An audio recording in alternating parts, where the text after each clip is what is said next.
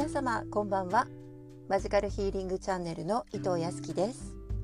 こちらのチャンネルでは心と体が健康で美しくそして人生がより豊かになれるような情報をお伝えしていきたいと思っています。あなたがほっとしたり心地いいなと思えるような癒しの時間になればとっても嬉しいです。さてえ今日はですね第6チャクラについてお話ししたいと思います。第6チャクラの場所はですね眉間のあたりにねあるんですけれども第3の目サードアイとも言われています。象徴する色は藍色です。ロイヤルブルーですね。このチャクラはですね考える力あと未来を描く力そしてインスピレーションを司る場所です。また芸術性とか創造性そして高い精神性も関係します。でここのねチャクラが、ま開いていたらですね集中力が研ぎ澄まされて直感力が冴えてきます。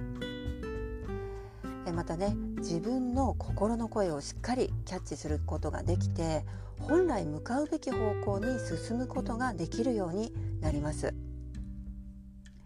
でそしてですね、えー、上辺だけのね情報に惑わされないでこう内側のね本質的な部分をね、えー、見れてこう理解することができるようになるんですね。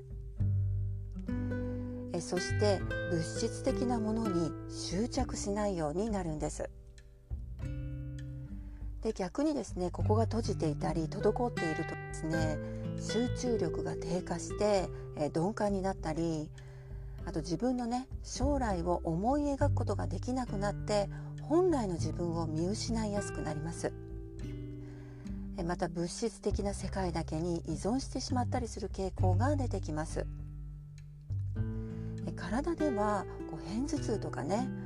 眼性疲労になったりまたうつ状態に陥る場合もあるんですね。ではここの第6チャクラを高めるにはどういうことをねすればいいのかっていうお話なんですがいろいろあるんですけれども今日はね4つほどお話ししたいと思います。え1つ目はですねスマホテレビパソコンをシャットアウトする時間をたくさん作るといいです。えお仕事でねパソコン触られる方はちょっとね、えー、難しいかもしれませんが、えー、特にねあのテレビは一日中見ない日を作るのをおすすめします。こうテレビってね、えー、ネガティブな情報がとっても多いですよね。え特にニュースなんかはすごく多いんですけれども、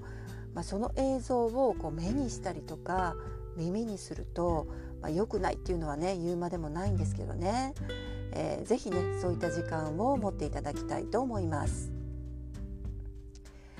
えそして2つ目はですね空想を楽しむ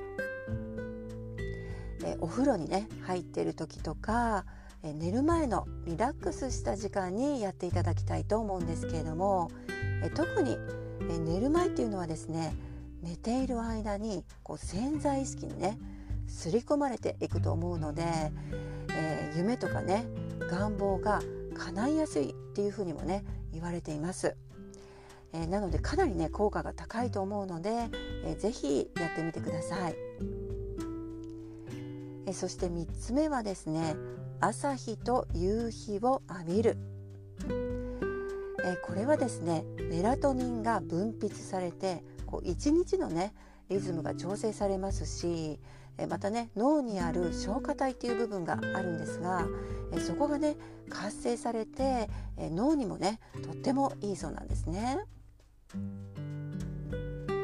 そして4つ目は食べ物なんですがこれはブルーベリーレーズンブラックオリーブがおすすめです。はいえ今日は第6チャクラのお話をさせていただきました、え次回は最後になります、え第7チャクラのお話をさせていただきますね。はい、えー、では今日も最後まで聞いてくださってありがとうございました。おやすみなさい。